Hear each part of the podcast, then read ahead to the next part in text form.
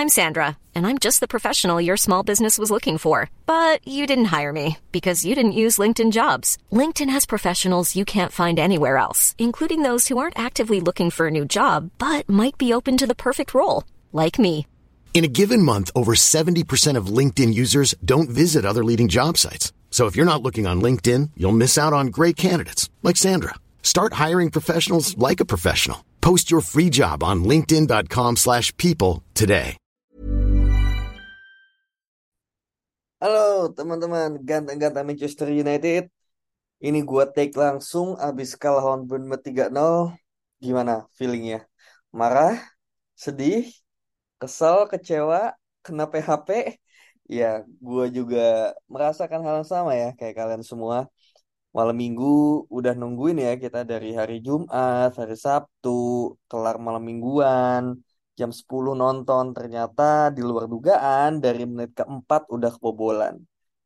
Dan ya gua udah nggak ada apa ya, nggak bisa nunggu lebih lama lagi lah buat berkeluh kesah lagi gitu. Makanya gua coba tag sendirian.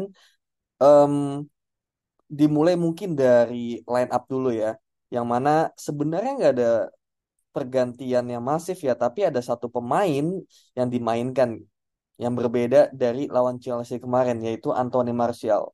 Dan ini gue juga udah sempat bilang ya di episode lalu ketika kita habis menang lawan Chelsea, gue bilang kalau kemungkinan ada beberapa perubahan gitu karena memang satu padatnya jadwal dan kedua lebih ke apa ya mungkin menjaga kebugaran gitu bukan berarti kita meremehkan ya tapi lebih kepada ini ada beberapa pemain yang kayaknya level fitnessnya itu belum 100% dan itu nggak bisa diforsir.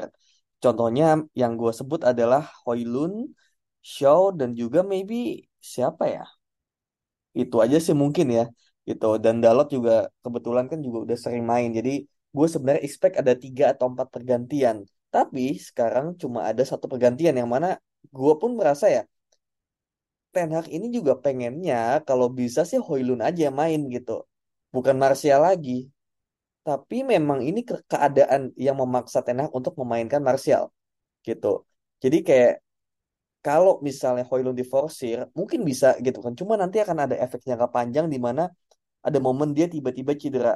Dan kalau Hoylund cedera, lu udah gak punya pilihan lain selain Martial, men gitu. Dan ujung-ujungnya nanti pelatih disalahin lagi gitu. Jadi gua merasa memainkan Martial dari awal daripada Hoylund ini lebih kepada menjaga fitness gitu loh. Jadi gue sama sekali nggak against itu meskipun gue juga nggak suka ya sama tapi kayak ini kita harus bersabar sampai Januari atau di next summer berharap Martial ada yang beli atau berharap Martial segera tidak diperpanjang dan akhirnya kita mendapatkan penyerang baru yang lebih tinggi work rate-nya dan kualitasnya juga dan tidak injury prone gitu. Jadi menurut gue saat ini memang sulit situasinya.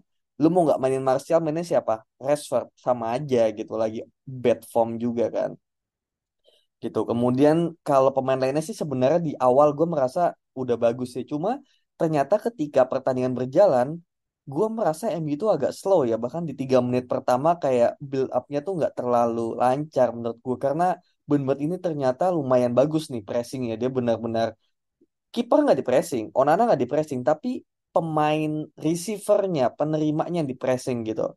Dan ya kejadian lah di menit keempat di mana sebenarnya kita udah sempat kena pressing tapi win the balls back tapi umpannya Bruno ke depan chip bola itu ternyata nggak bisa diterima dengan baik ya sama Martial eh, sorry sama McTominay yang bikin bola direbut kemudian ada miskom antara eh, maybe Bruno sama Amrabat ya siapa yang harus merebut bola. Dan kemudian crossing dan ketika crossing juga sebenarnya itu ada dua pemain ada Shaw dan Maguire. Cuma memang mungkin nggak nyangka ya gitu sangat tidak menyangka bahwa akan ada bola seperti itu gitu. Tidak menyangka karena mengapa Amrabat sama Bruno ini bisa miskom gitu. Dan kemudian ya dari blind side Solanke so, so, Solanke Solanke ya itu cetak gol. Dan itu ya suwe banget gitu. Kayak anjir prosesnya itu nggak banget menurut gua gitu. Kita kehilangan bola ketika kita mau counter attack itu nggak banget main gitu. Dan dari situ MU menurut gua nggak bisa bermain sebagus itu lagi gitu loh. Nggak bisa sebagus pada biasanya. Karena memang kalau MU udah tertinggal ya ini jadi masalah kita di musim ini kalau udah tertinggal itu sama MU nggak bisa. Sulit lah buat bangkit. Sangat sulit untuk bangkit. Mau itu tandang mau itu kandang nggak ngaruh men. Itu yang gue rasain. Jadi memang pada akhirnya kita nggak bermain baik gitu.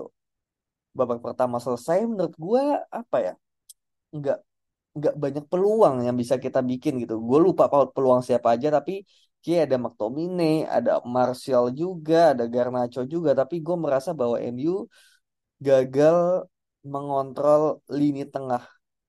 Amrabatnya udah oke tapi ya gue menyoroti di babak pertama itu ada tiga pemain ya gitu. Yang pertama Martial dia sama beberapa link up-nya bagus ya tapi again ya work rate dan juga mungkin decision making Martial ini nggak sebagus Hoylund gitu atau nggak sebagus penyerang yang seharusnya MU punya gitu. Jadi Martial menurut gue kurang banget dan kedua Scott McTominay gue appreciate untuk um, kemampuan mencetak golnya ya.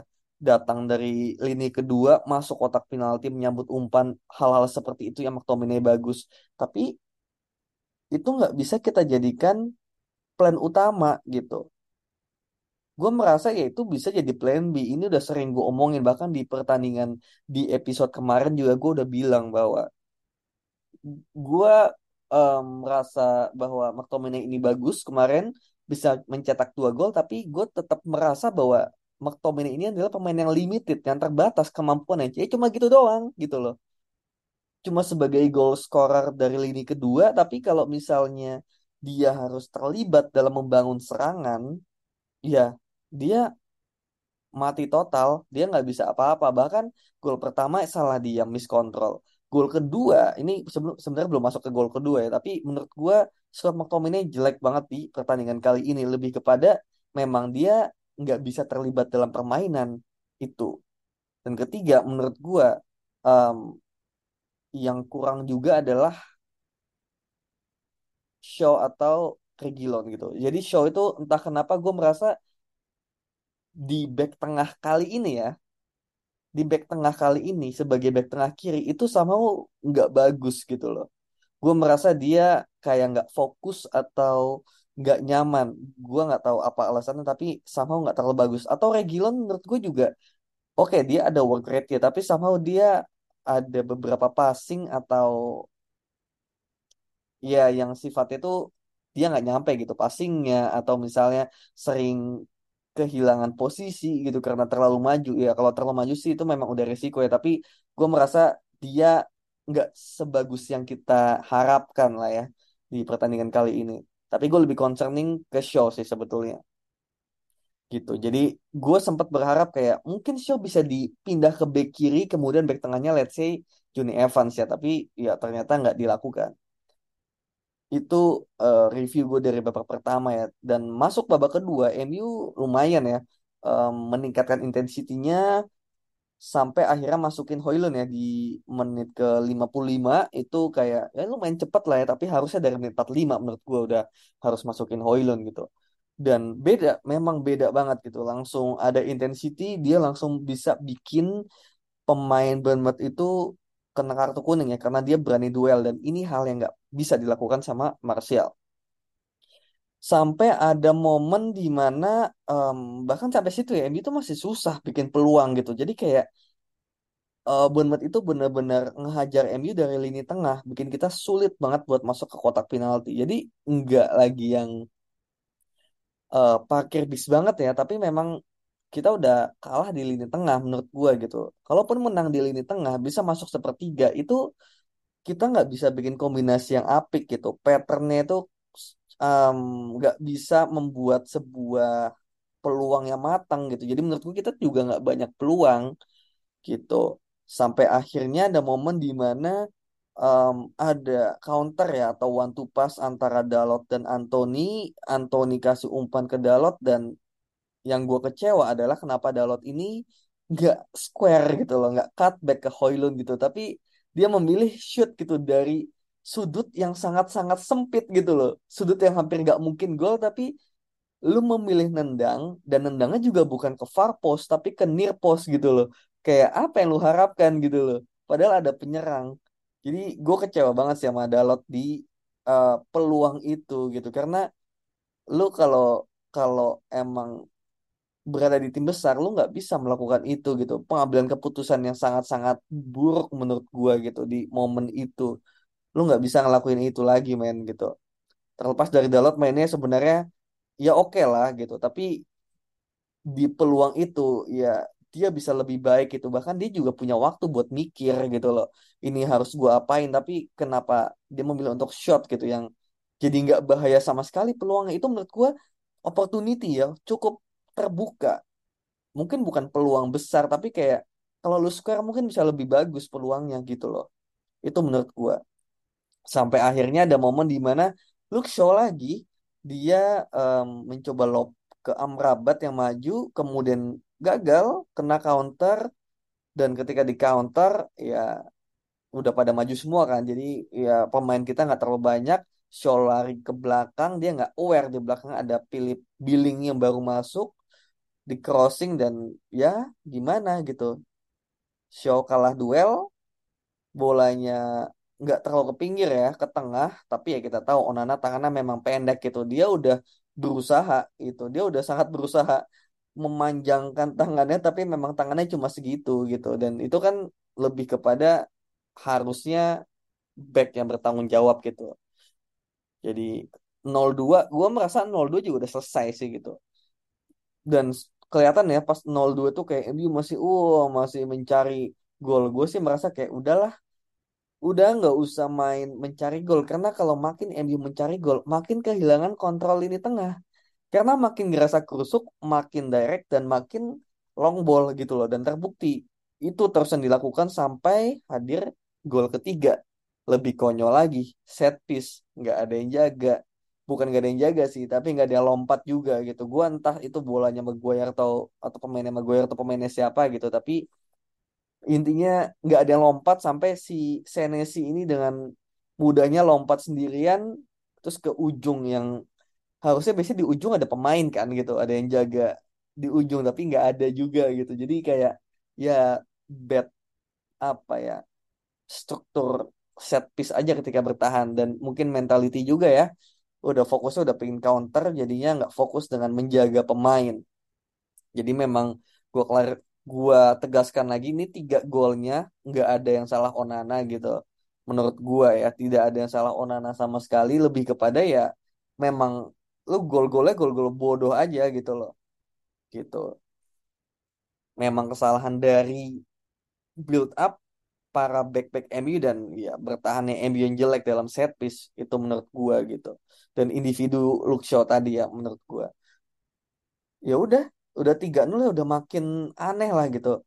Lu masukin uh, Pelistri, Rashford sama siapa Johnny Evans kayak men lu nggak mainin Kobe Mainu gitu. Menurut gua harusnya ketika pertandingan udah tinggal 10 menit atau 15 menit ya itu udahlah apalagi lu udah kalah 3-0 lu coba main main bener aja dulu deh gitu. Nggak usah cetak gol karena lu lu mau berharap apa dari 0-3 mau jadi 3-3 gitu dalam 10 menit? Mungkin ya mungkin lu bi masih bisa berharap seperti itu gitu kayak keajaiban melawan Brentford dari 1-0 menjadi satu menjadi 2-1 kan.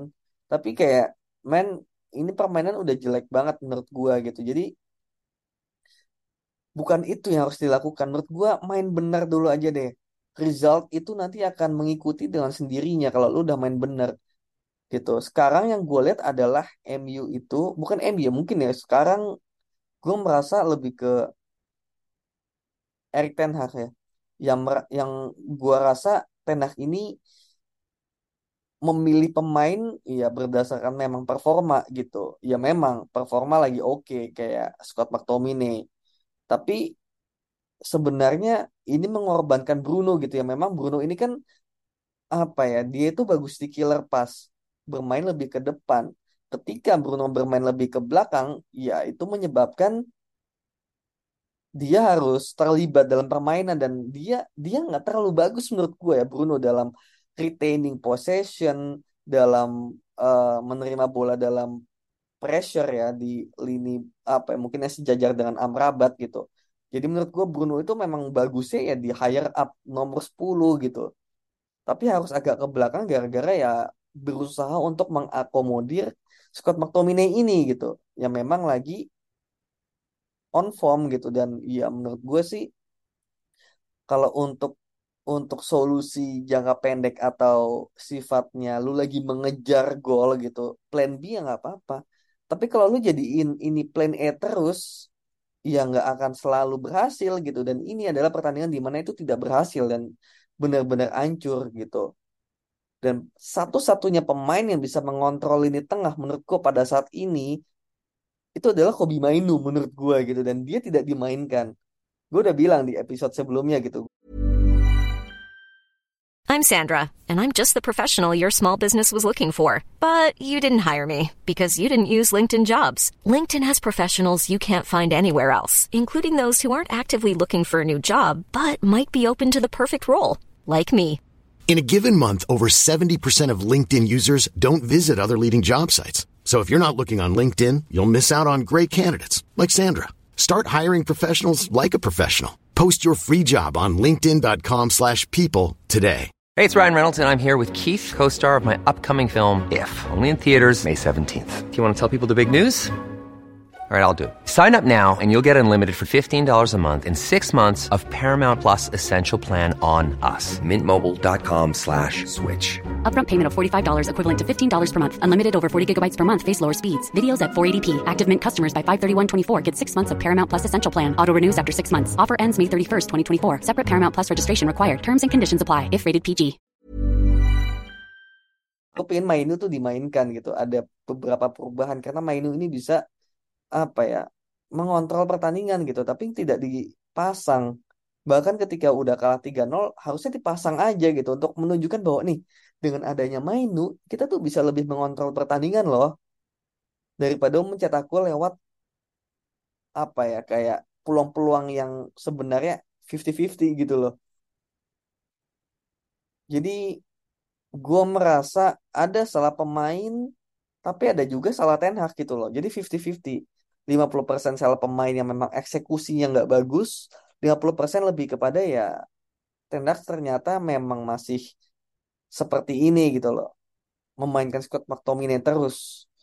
Padahal jelas-jelas memang tidak terlibat dalam permainan gitu. Jadi gua sekarang merasa bahwa gue yakin banget sih ya setelah 3-0 ini banyak banget atau mungkin makin banyak yang mengatakan Ten Hag out ya. Pasti makin banyak dan gue sangat wajar gue wajar kok. Gue gue mewajarkan gue nggak nggak akan sangat-sangat melawan gitu karena lu pasti kecewa lah gitu. Masa Bournemouth tiga nol main gitu loh. City tiga nol juga kemarin. Banyak banget hasil-hasilan permainannya juga nggak bagus gitu. Meskipun ya kalau gue lihat expected goals kita tadi itu mungkin di sekitar satu setengah gitu. Jadi kita um, bisa mencetak seenggaknya satu sampai dua gol lah. Tapi buat gue enggak sih. Buat gue nggak ada peluang yang terlalu matang banget yang bikin kita tuh pantas buat mendapat gol gitu. Gue merasa memang tadi emang udah pantas kalah aja gitu. Mungkin nggak tiga nol, mungkin harusnya satu nol kali ya, atau dua nol, atau nol nol masih oke. Tapi kita nggak bisa cetak gol gitu menurut gue kita on target cuma 4 dan gua gua gua wajar kok kalau ada yang ingin Hag out. Tapi apa ya menurut gua dengan struktur manajemen kayak sekarang nggak akan banyak mengubah hasil dalam jangka panjang ya. Mungkin mungkin ya misalnya nih ya, misalnya Desember Ten Hag dipecat, kemudian datang pelatih baru. Siapa ya? Gua nggak tahu siapa. Misalnya Zidane gitu, misalnya ya yang available. Ya mungkin bakal bagus sampai akhir musim tapi musim depannya kalau struktur manajemen masih seperti ini gue gue nggak melihat bahwa ini akan menjadi pilihan yang bagus gitu. Gue merasa gue gini. Kalau misalnya ternyata Ten Hag itu bukan pelatih yang tepat untuk MU atau Ten Hag memang harus dipecat karena dia terlalu keras kepala gue fine gue fine Asal memang kita udah punya struktur manajemen yang bagus.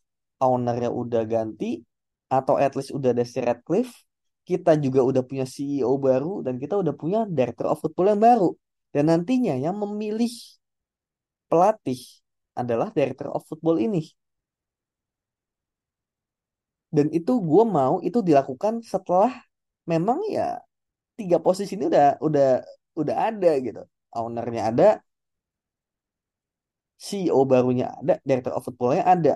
Strukturnya udah jadi dulu, dan kemudian ketika Ten Hag juga masih belum bisa deliver juga, mau dipecat silahkan. Tapi kalau sekarang, ya menurut gue ngapain gitu loh, lu lu pecat nanti ganti lagi. Tapi yang milih juga bukan Director of Football kita gitu. Kemudian nanti baru masuk Director of Football ganti lagi gitu. Jadi kayak menurut gue kita akan memilih pelatih itu berdasarkan ya director of football nantinya gitu. Harus bersinergi dulu. Mereka harus berdiskusi dulu nih klub mau dibawa seperti apa. Jadi jangan sekarang. Kalau sekarang percuma buat gue gitu. Kayak gue mau MU itu sukses untuk jangka panjang bukan jangka pendek. Buat apa? Percuma kalau misalnya sekarang misalnya ya kita ranking 4 gitu tapi ujung-ujungnya nanti kita bakal downfall lagi bakal jatuh lagi. Buat apa gitu loh. Gue bisa relain kok musim ini. Bener-bener kita let's say kayak Liga Champions nggak lolos nggak lolos lagi gitu nggak lolos ke babak selanjutnya FA Cup kalah bahkan kita Liga ranking 5 pun asal gantinya adalah kita bisa mendapatkan struktur manajemen yang bagus gue fine gitu gue fine asal itu tadi struktur manajemen yang bagus dulu dan sambil menunggu itu, gue berharap Ten Hag ini bisa memainkan benar-benar sepak bolanya gitu loh. Jangan ngandelin McTominay terus. Cobalah Kobi Mainu dipasang. Amrabat DM, Mainu di CM, Bruno di AM. Itu bakal lebih bagus secara permainan gitu. Mungkin secara um, gol gue nggak tahu gitu result nggak tahu tapi at least dari permainan dan lini tengah kita tuh bakal lebih bagus dalam mengontrol pertandingan gol nanti bisa datang dengan sendirinya asal mainnya udah bener jadi gue cuma pengen mainnya bener dulu aja dan gue nggak merasa tadi itu mainnya bener sama sekali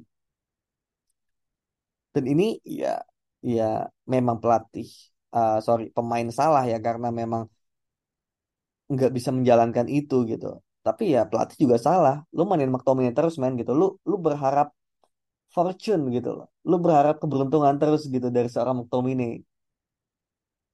Nggak bisa men, nggak akan bekerja dalam setiap pertandingan. Mungkin nanti lawan Munchen atau lawan Liverpool McTominay bisa berhasil. Tapi lawan Bournemouth ya dia nggak akan berhasil gitu loh. Lawan tim-tim yang kecil McTominay nggak berhasil. Malah harusnya ketika melawan tim yang bottom 10 ya kita berani itu untuk tidak memainkan McTominay. Kita mainin pemain-pemain yang bisa mengontrol pertandingan. Mainu mainin. Nah, ketika lawannya top 10, lu main lebih pragmatis dengan Scott McTominay. Gue masih bisa terima kalau kayak gitu. Jadi ini sekarang, ya, semua udah di tangan pelatih. Lu mau mengganti approach-nya atau enggak? Banyak yang udah pingin Ten Hag out, bahkan ada yang udah pengen Ten Hag out untuk di musim depan ya balik lagi gue masih mau struktur manajemen yang bagus dulu dan memang pemain-pemain yang lebih bagus dari sisi work rate seenggaknya. Pemain-pemain yang udah harusnya keluar itu keluar dulu aja. Ya kita udah tahu lah siapa. Martial udah harus keluar. Udah nggak seharusnya ada di MU lagi. Jadi memang Hoylun ini bebannya terlalu berat. Dari sisi workload itu terlalu berat. Makanya harus dirotasi itu wajar. Tapi ya sayangnya gantinya Martial. Lu, lu mau mainin siapa lagi? Udah nggak ada lagi gitu. Jadi menurut gue kayak nggak ada pilihan dan ini harus dimulai dari Januari kalau bisa. Terus masalah Garnacho gitu. Gue merasa Garnacho tadi juga ya apa ya terlalu emosional mungkin ya. Decision makingnya sering salah. Ya wajar lah lu pemain 19 tahun lawan Chelsea abis main 90 menit lawan Newcastle juga lumayan cukup lama. Jadi wajar lu nggak bisa konsisten tuh wajar banget. Dan sayangnya memang rotasinya dia yaitu Rashford yang memang lagi underperform gitu loh. Sangat-sangat underperform. Jadi nggak punya pilihan lain. Di kanan Anthony. Anthony bagus menurut gua hari ini. Work rate-nya bagus. On the ball-nya bagus. Cuma memang ya nggak cukup gitu loh. Untuk tim nggak cukup. Nggak cuma Anthony yang bisa bermain bagus. Dia kan sistem player. Bukan yang secara individu dia bisa tiba-tiba melakukan keajaiban. Dan gantinya siapa coba kalau dia nggak main? Pelistri, ya elah.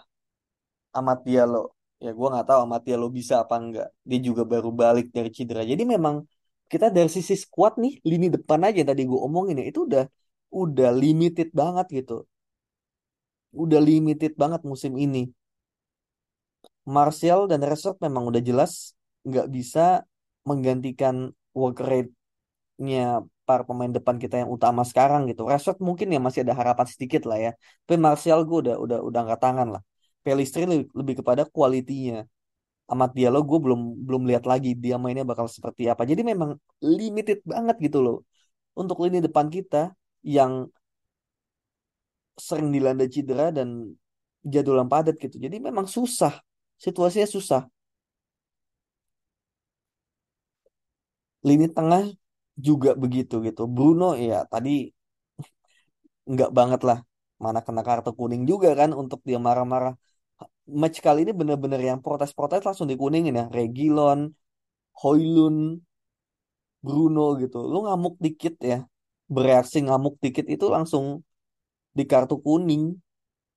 Ya gue sih nggak tahu ya ini blessing disguise atau memang seperti apa ya. Atau memang kita suwe aja dengan tidak adanya Bruno di lawan Liverpool tapi ya gue nggak peduli ya kayak sekarang siapa pun yang main itu emang bakal bapuk-bapuk aja gitu. Bruno gantinya siapa kalau kalau mainnya jelek? Mason Mount. Mason Mountnya ke mana? Cedera. Terus satunya lagi siapa? Scott McTominay. Harusnya opsi. Tapi ya gantinya siapa kalau dia nggak ada? Mainu. Ya memang harusnya Mainu gitu. Atau siapa? Van de Beek Van de Beek udah nggak gua anggap Mainu pun juga terlalu muda. Tapi ya dia yang kita punya. Untuk DM Amrabat. Gantinya siapa? Casemiro. Casemiro juga cedera. Jadi nggak ada pilihan banyak untuk di lini tengah juga. Untuk back juga begitu. Maguire lagi bagus back tengah kirinya juga harusnya Lisandro kan tapi Luke Shaw harusnya bagus juga tapi dia baru balik dari cedera.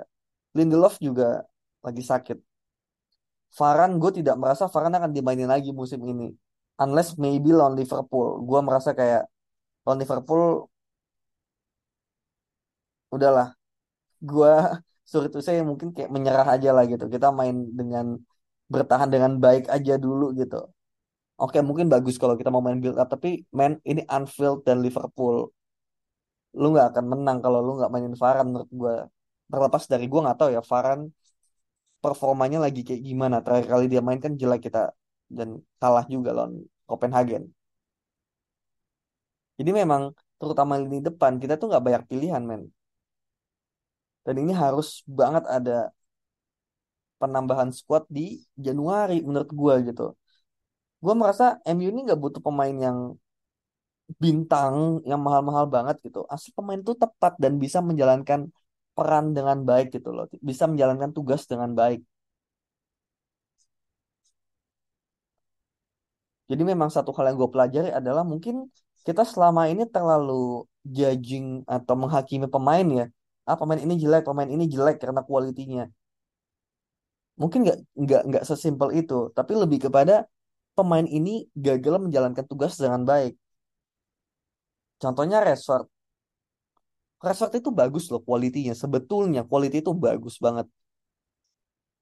Tapi somehow dia work rate-nya nggak bagus gitu loh. Dia tidak bisa menjalankan tugas dengan baik. Tugas apa? Tugas bertahan. Off the ball-nya jelek. Nggak mau ngejar, less intensity.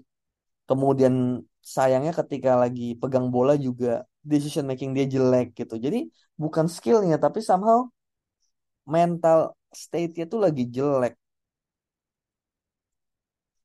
Itu yang gue merasa gue baru pelajari ya. Bahwa mungkin bukan cuma kualitas pemain yang berpengaruh, tapi lebih ke pemain itu nggak bisa menjalankan tugas dengan baik. Anthony deh misalnya, Anthony mungkin dari sisi skill ya udah gitu-gitu aja kan, kayak nggak bisa ngelewatin pemain one on one, shootingnya begitu, tapi dia menjalankan tugas Ten Hag dengan baik, pressingnya bagus, link up-nya bagus, kombinasinya bagus, ya itu memang tugas dari Ten Hag untuk Anthony seperti itu dan dia bisa melakukan itu. Dan sayangnya nggak banyak yang bisa seperti itu gitu. Jadi gue merasa ini sekarang bola di Ten Hag gitu. Para pemain ya emang udah seperti ini gitu. Sampai bulan Desember setidaknya bakal gini-gini aja. Tapi untuk pemilihan pemain, gue merasa masih ada kesempatan bagi Ten Hag gitu untuk bisa bermain lebih bagus lagi. Kalau tadi mainnya kita bagus tapi kita kalah, gue masih bisa terima gitu. Meskipun nggak bisa diterima juga ya, lo kalah lawan Bournemouth di Old Trafford. Tapi setidaknya mainnya bagus. Ini enggak, men. Malu lah. Lihat Liverpool comeback mulu. Lawan Palace comeback. Lawan Fulham comeback. Baru lo menit 80 dia kebobolan. Lawan Fulham 2-1. 1-2. Dalam 5 menit langsung 3-2. Gila kali. Kita udah 1-0 dari menit keempat. Nggak bisa golin gitu. Malah kebobolan lagi. Malu men sebenarnya gitu. Tapi ini men. Inilah squad kita. Inilah MU yang selalu mengecewakan makanya nggak boleh berharap macam-macam ya sama MU. Gitu aja sih dari gua. Semoga nggak dibantai lawan Munchen sama Liverpool. Habis itu West Ham, Aston Villa ini jadwal yang sangat berat sampai akhir tahun. Jadi kita expect hasil-hasil ya nol poin mungkin dari empat match ke depan itu hal yang bisa kita ekspektasikan. Itu aja dari gua. Bye bye. Planning for your next trip? Elevate your travel style with Quince. Quince has all the jet setting essentials you'll want for your next getaway, like European linen, premium luggage options, buttery soft Italian leather bags, and so much more. And is all priced at 50 to 80% less than similar brands. Plus, Quince only works with factories that use safe and ethical manufacturing practices. Pack your bags with high-quality essentials you'll be wearing for vacations to come with Quince. Go to quince.com slash pack for free shipping and 365-day returns.